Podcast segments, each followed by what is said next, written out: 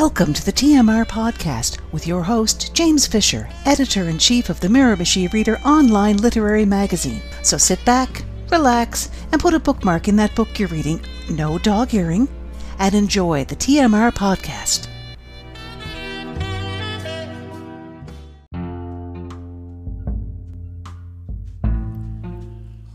Hi, I'm James Fisher, the editor in chief of the Miramichi Reader, Canada's best regarded source for the best in new literary releases and the home of Canada's most inclusive book reviewers. This is episode 13 of season 2. The Miramichi Reader website, its weekly newsletter, and this podcast is made possible by our subscribing members through our Patreon account. To become a member, please visit our Patreon page at patreon.com slash the Miramichi Reader. For less than the price of a good cup of coffee per month, you can support what we do at the Miramichi Reader. I'll provide a link on the main podcast page.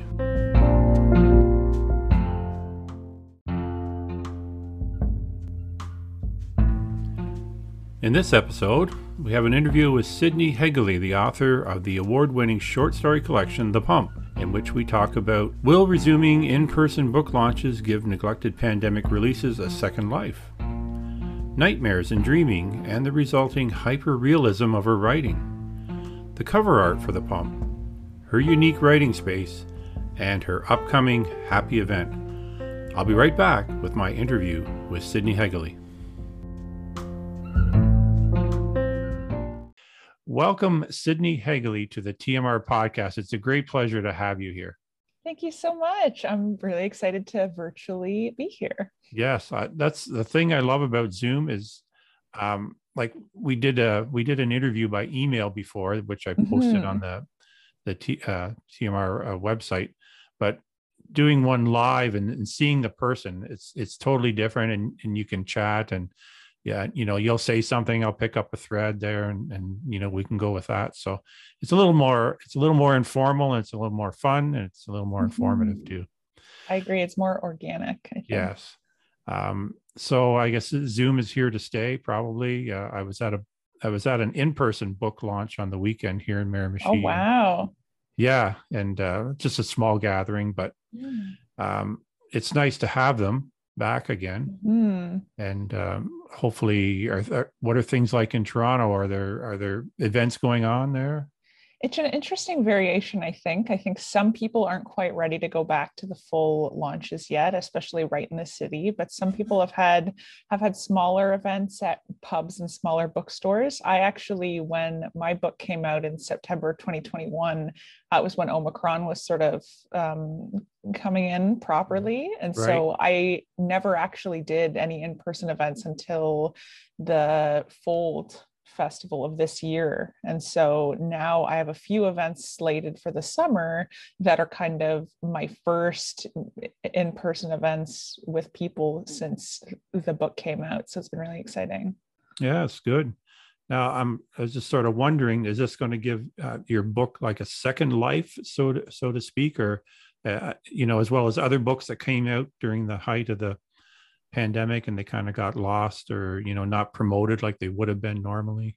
I hope so. I think a lot of people that i know myself included but more so people whose books came out in 2020 when we didn't have a lot of the infrastructure in place to to do virtual book launches and things are w- went through this period of mourning what they thought being a first time author would yes. be and like what it would look like to go on book tour and sign your books for people and do in person readings and to feel the audience energy and all of these things that authors love so much and that you especially if you've been wanting to be an author for such a long time that you really do dream about right and and to sort of sit alone at home in front of your computer and press a button and read to a bunch of um, blank zoom boxes yes, yes. is a strange strange sensation right and so yeah. i definitely th- i've i have a few friends um, who have written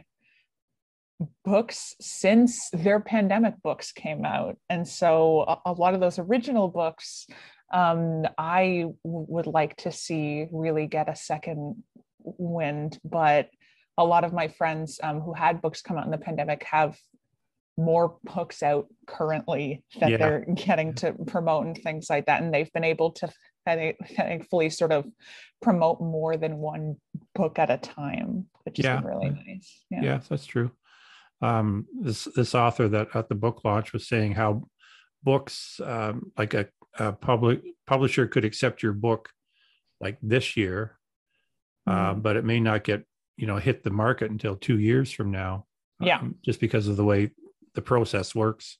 Yeah. So um, hopefully we'll you know we're seeing a lot of books come out now. The fall titles are coming out being released. So i'm just wondering if some of those uh, other authors are kind of getting left in the dust you know that we've a lot of people have moved on publishers have moved on to the newer books newer authors and, i really really hope not i hope yeah. that that we're able to sort of um, give those books the resources and time that they deserve and that everybody deserves that sort of celebration of them and their work when they release a book it's such a big thing right? Especially if you're in a smaller community with a smaller press you don't have access to a lot of those extra resources and like one in-person reading surrounded by friends could really make the entire experience for you right? Yes. and so uh, i think it's important that we're we're not forgetting about the pandemic books. Right maybe there, there should be a whole maybe shelf or section yeah. bookstores. Oh exactly you may, you may have missed this. Yeah. Um yeah and another thing that kind of leads me to the same question about uh, promoting books is the um, awards. Mm-hmm. and uh, mm-hmm. the pump has uh, was the winner of the ReLit award for short fiction uh, 22 2022 uh, ReLit award it was a finalist for the uh, 2022 Trillium Book Award. Mm-hmm. So these kind of awards uh, keep the book in the public eye, don't they? It seems like it. Yeah. Well, especially I've reprints and things when books get stickers definitely uh, help sales. And I know that when um, for certain awards anyway sometimes publishers get a little bit of promotion money that especially independent publishers tends to to help a lot just in terms of getting the book out into people's eyes and hands yeah mm-hmm. like uh, I hear something talked about in independent publishing quite a bit about um, selling one copy of a book at a time, right? And it's about getting one reader at a time, one mm-hmm. book in one person's hand to read your book. And it really is that kind of game. Um, and so the it's like I wish that there were enough resources for for everyone's book to to get the worthy attention that it deserves, but it definitely, I think, um, during awards season particularly i think those books um, get a little more extra resources which is nice but it's it's it's even nicer to see uh, that we're widening our perspective on what is an award worthy book and mm-hmm. we're we're widening the canon of canadian literature in whose stories are important, what kinds of stories are important, what kinds of people get to tell the award winning stories and things like that. It's been awesome to see so many independent presses, so many marginalized authors, so many stories that you don't usually get to hear getting a lot more attention. Yes. Yes. Uh, yeah. Especially like, you know, in, indigenous uh, oh, voices, exactly, uh, yeah. Black Lives Matter, um, LGBT, LGBT Sorry, yeah. I always I always get tongue tied on that one. But uh, yes, like you said, all these marginalized people, and yeah. uh, they, they, now have a voice. It seems, and, and publishers, certain publishers cater towards certain, um, you know, groups too of people, uh, like to promote their their type of uh, writing. So, um, kind of makes me think, like, would would the pump have been published 20 years ago, 25 years ago? Maybe not if it's it would have been seen as too out there probably it's it's interesting because books like my book are are seen as too out there now right like i i i the book was reviewed in the T- Toronto Star when it first came out, and I was very, very grateful to, to Stephen Beattie who wrote that review.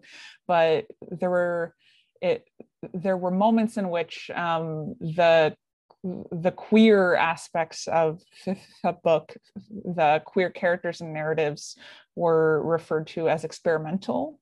Mm. And you, you know, for 2022, it's interesting that um, the the literary canon of awards and things is you would think there are so many more queer authors and queer stories being shared yet um, the stories that we kind of put up on a pedestal and give more attention aren't usually those kinds of stories to the point in which when a book gets attention that's telling a different story from the norm it's seen as experimental and oh you're trying something new. But i i really hope that i get to a point in which in which it's like oh another another uh, small town queer mm. below the poverty line weird beaver eating book in that tradition i really it's like like like my goal has never been to reinvent the wheel and to be like as experimental as possible and create something new. I just want to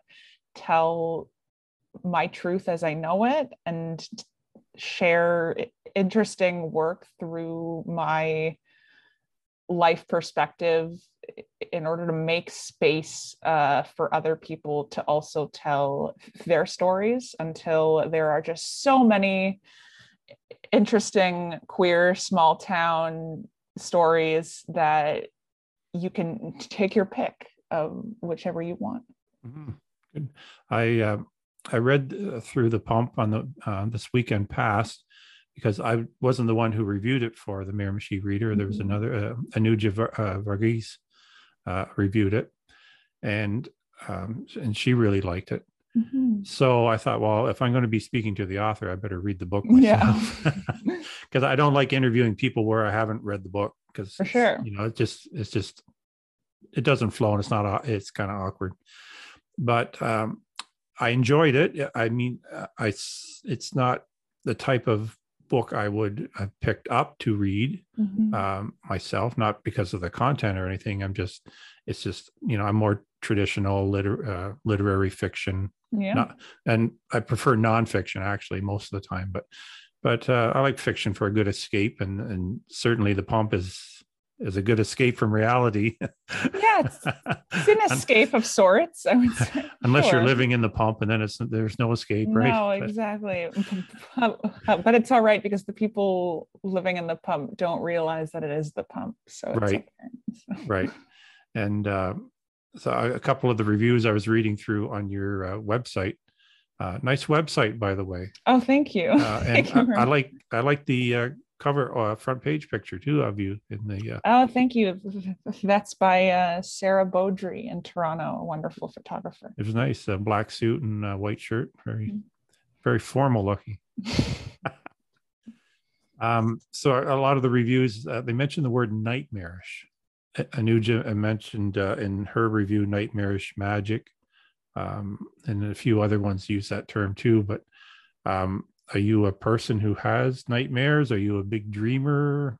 Yeah, it's interesting. Nightmares. I've always had an interesting relationship with nightmares. I feel like, like as someone um, who who has post traumatic stress disorder, um, I I um, nightmares have always been an interesting thing for me this interesting disconnect between feeling caught in a space between dreaming and waking sometimes like when you you have things like nightmares and flashbacks and things it could be definitely difficult uh, to to discern even as wild as experiences are sort of what are where the line is between uh, real and not real and dreaming and waking right? And i think a lot of that comes across in in all of the writing i do sort of hyper realism um, tipping into surrealism and magic realism at certain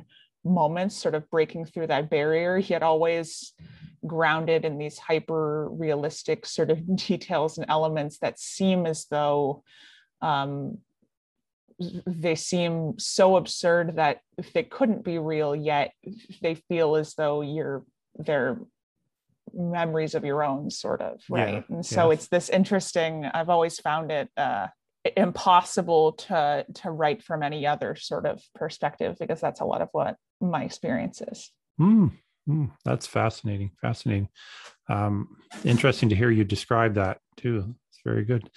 Um so i'm always a person interested in dreams myself. I probably you know dream every night something and i wish you know i could some way of recording it because it's some of it's fantastic stuff other times it's just you know work related stuff and or trauma from past work lives and things See, like that. See, if you i i went through a few years where i wrote down all of my dreams every single night yes and yeah. it it actually strengthens your dream memories so it allows you to remember your dreams more often and dream more frequently.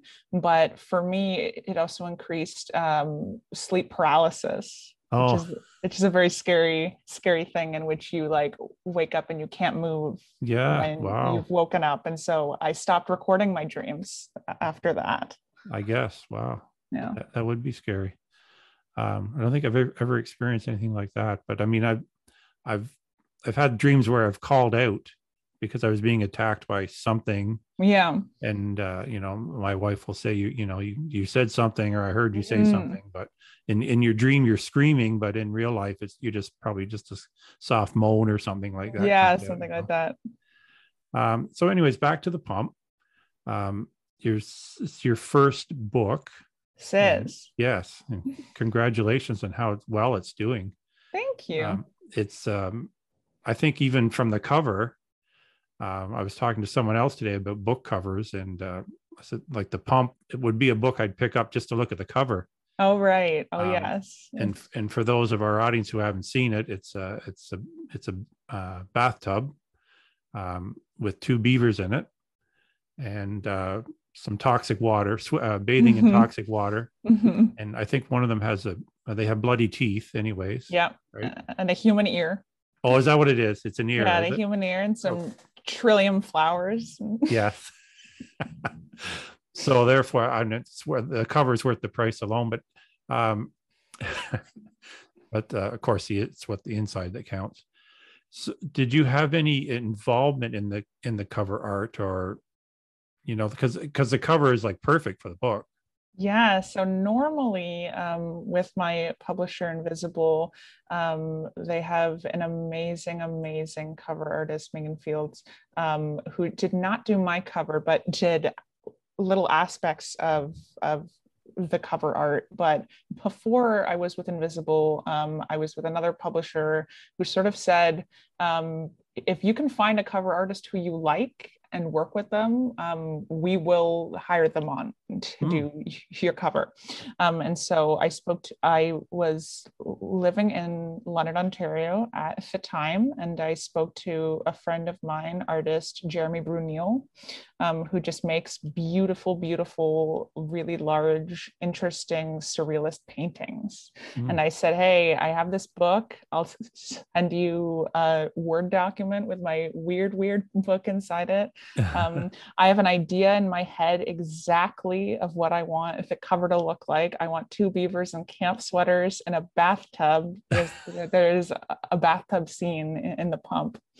Um, and on the, the back of the book, I want my childhood car sinking into a swamp. And he went, Yeah, yeah, I'm really into that. And he drew me up uh, copies of it, and we went back and forth. And this is actually just a scan of a gigantic painting that he still has, like a wall sized oh. giant painting oh. that he did. And he just scanned it to put on onto the cover for me. Yeah. So it exists at his house as like a giant beavers and bathtubs painting. Wow. Very cool. Yeah. And it's a, it's uh it's very enigmatic uh, uh picture and uh, so it kind of speaks to what's in what the what the reader can expect inside. I think, yeah, or, or at least yeah. make them curious enough to you know start reading it. But you know what's going on with these beavers here, and we had to go back and forth a few times of oh i think those beavers look too happy Yeah. we need to really make them not look cuddly it's Yeah. not it's not a teddy bear picnic it's it's we need to make them um not horror but definitely uh strange and ominous So, yes, very good. Um, yes, I really enjoyed the book. Uh, a very different kind of read, and um, and like I said, it's done very well, uh, winning awards, being shortlisted, uh, finalists. So uh, it's well deserving of of recognition that it's got. I, I feel. thank you Um, uh, so a lot of things uh, in our interview, I'm not going to go over again because uh, it's it's there, and, and I'll put a yeah I'll put a link to it in my notes on the podcast. Um, but one interesting thing, uh, as I was reading back on it, was I asked you about your writing space, yes and you said you write everything on. oh on my phone Yes. yes i do so i actually so i've i've i have advanced a little bit sometimes one step up from my phone and i'll explain this but normally i do i i write a script on my phone. I write all of my dialogue and every scene first just with brackets in between of of basically stage directions. And all of it is in script and then i transfer it over to my computer and then i write descriptions and you know thoughts of characters and things and setting in between all of my dialogue. It's always just dialogue first. Even if and if scenes don't have any dialogue it's just brackets of movements and brackets of like insert description of a tree here. And Yeah. i have it all structured in my mind and then i go and i do it. But i recently bought this early 2000s contraption called you obviously can't see it on the podcast. It's called a neo 2 and it's just a Oh. calculator and a keyboard Yeah. and it's just little and you can carry it around anywhere you can travel with it and it's it just types three lines at a time kind of like a typewriter and you can type as much as you want on it and plug it into your computer and it all goes into a word document and Wow. it's the greatest because you don't have to like answer your email while you write and things like that i'm an Okay. easily distracted human being yes. I think that's why I find it very difficult to sit and type out something for the very first time on my computer. I am compelled to answer emails, to check other things. Right. I, it feels very high stakes to be putting a first draft right into like the Word document, I think. And so it's easier for me to do it on something else and then just fix it on my computer. That, I thought, well, that's like, I, you know, I have a hard time typing out a text. Yeah. well, I also, um, fun fact, I can't type on a keyboard normally. I type with one finger, yeah. and uh, I wrote two books like that, right? So I, and like it's very fast, Yeah. And it's st- still only I just type with one finger. You mean one finger in each hand? No, I don't. Oh, just one finger. Yeah. okay. I mean, I'm, I'm I, I guess I'm a little better than that, but I mean, I'm no, No. I'm no, you know, my wife, when, uh, when she was doing a lot of secretarial work, could, you know, type, could type a lot. That's Yeah. very impressive to me. Like like Yeah. I can type very quickly, but it looks chaotic and people sort of look at me strangely Yeah. when I do it. Okay. well, that's good. Well, whatever works for you, right? Yes, for I you. believe that. and um, so it doesn't matter how you how you write or what you write on as long as it comes through in the end I agree. yeah good um, so just to, we just have a couple more minutes here. Uh, so we learned some interesting things about you uh, about your typing skills uh, um, your dream worlds nightmares something else exciting going on in your life i understand it involves a bit of a name change Oh yes, I'm getting married in October, so that's very exciting. I changed my name earlier because um, my my second book is about to go in submission, and Good. so so I wanted to, and I knew I was going to change my name in October, but wanted the new book to be under my new name. So That's I changed nice. my name earlier. So that's been very exciting. It's been kind of chaotic promoting one book, writing another book, and planning a wedding at the same time. Been a lot, but it's Yes. still, it's, I'm very, very grateful that all of it, it's a good busy, right? Yes, that's right. Yeah, happy things, right? yeah. Um, and that was going to lead me to another question. So it's that's this October.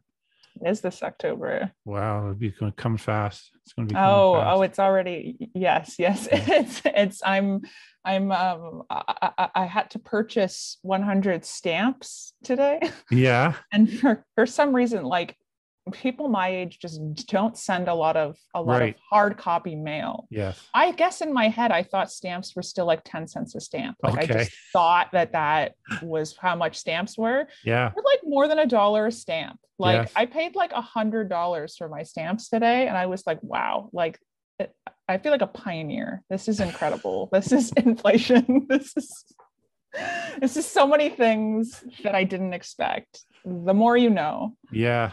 That's true. Uh, yeah, uh, my wife buys stamps at Costco actually because I think At you can get Costco, oh, they're cheaper at Costco. Yeah, you can get the, you can get the roll of stamps. Oh, I think yeah, I think for a bit of a discount.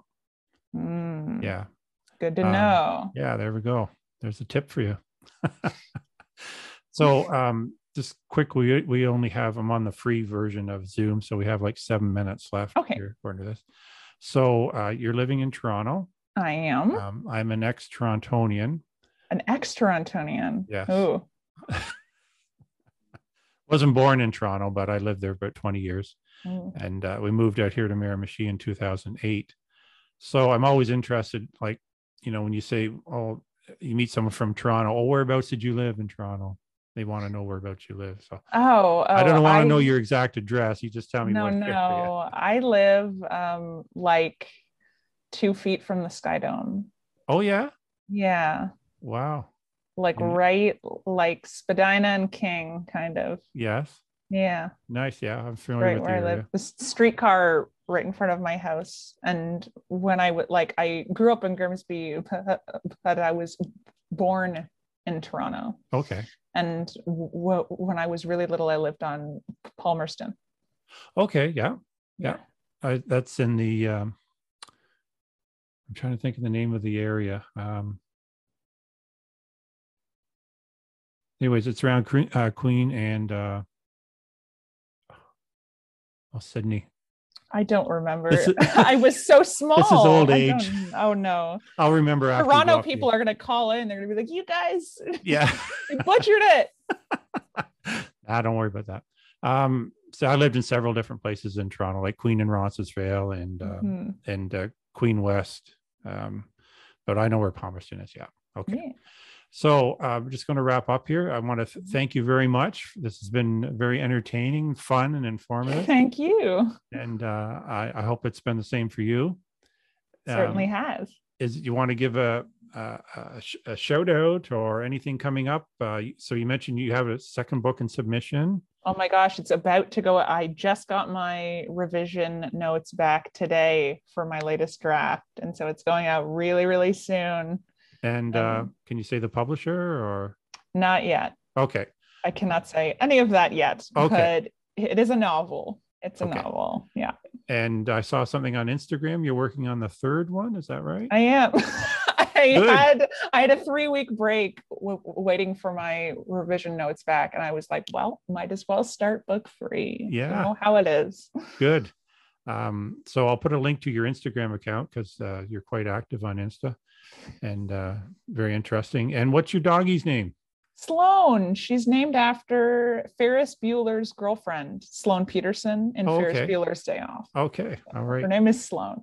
And how old is she? She is four years old, and she is a French bulldog with a little Yes. bit of Boston Terrier. Yes. Okay. Yes. I've seen her. I've seen her pictures on Instagram too. So Yeah. very nice. Okay. Well, thank you so much, Sydney, for joining uh, me on the TMR podcast.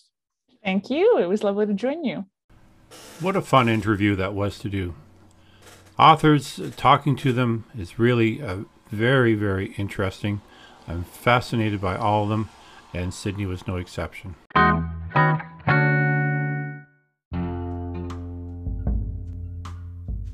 Did you know that the Miramichi Reader has a sister site called Miramichi Flash? Each month, Miramichi Flash publishes four unique examples of the best Flash fiction to be found globally. It is meticulously curated by Karen Schauber, who is a Flash fiction author herself. Check it out at miramichiflash.ca. Finally, if you have enjoyed listening to this TMR podcast, please leave a five star rating, which assists others in finding us in the vast podcast universe. Thank you very much, and I certainly appreciate you taking the time to do so. So that's all for this episode, episode 13 of season 2. And thank you once again for listening, and we'll see you again soon.